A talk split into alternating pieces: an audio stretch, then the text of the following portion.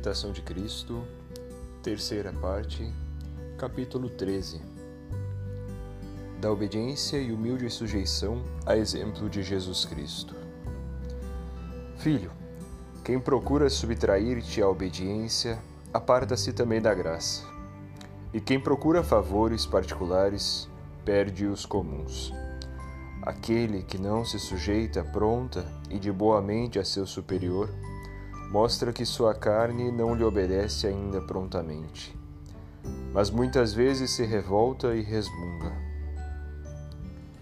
Aprende, pois, a sujeitar-te prontamente a teu superior, se queres subjugar a própria carne, porque facilmente se vence o inimigo exterior quando o homem interior não está assolado.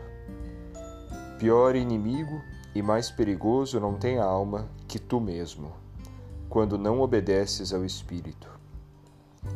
Se queres vencer a carne e o sangue, deves compenetrar-te do sincero e absoluto desprezo de ti mesmo. Mas porque ainda te amas desordenadamente, por isso te repugna sujeitar-te de todo à vontade dos outros.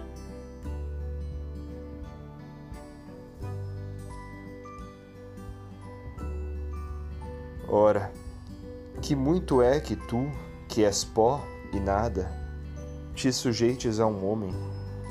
Por amor de Deus, quando eu, o Todo-Poderoso e Altíssimo, que criei do nada todas as coisas, me sujeitei humilde ao homem, por amor de ti, fiz-me o mais humilde e o último de todos para que venças, com a minha humildade a tua soberba.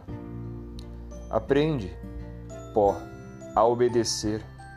Aprende, terra e limo, a humilhar-te e curva-te aos pés de todos. Aprende a quebrantar tua vontade e a submeter-te a todos em tudo.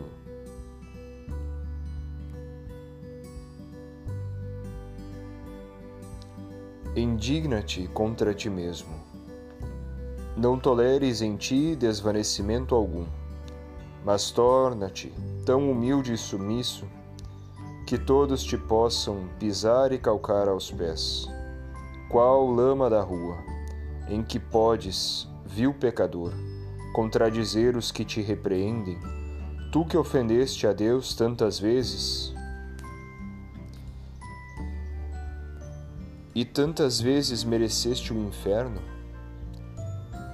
Pouparam-te, porém, meus olhos, porque tua alma é preciosa diante de mim, para que conheças meu amor e te conserves.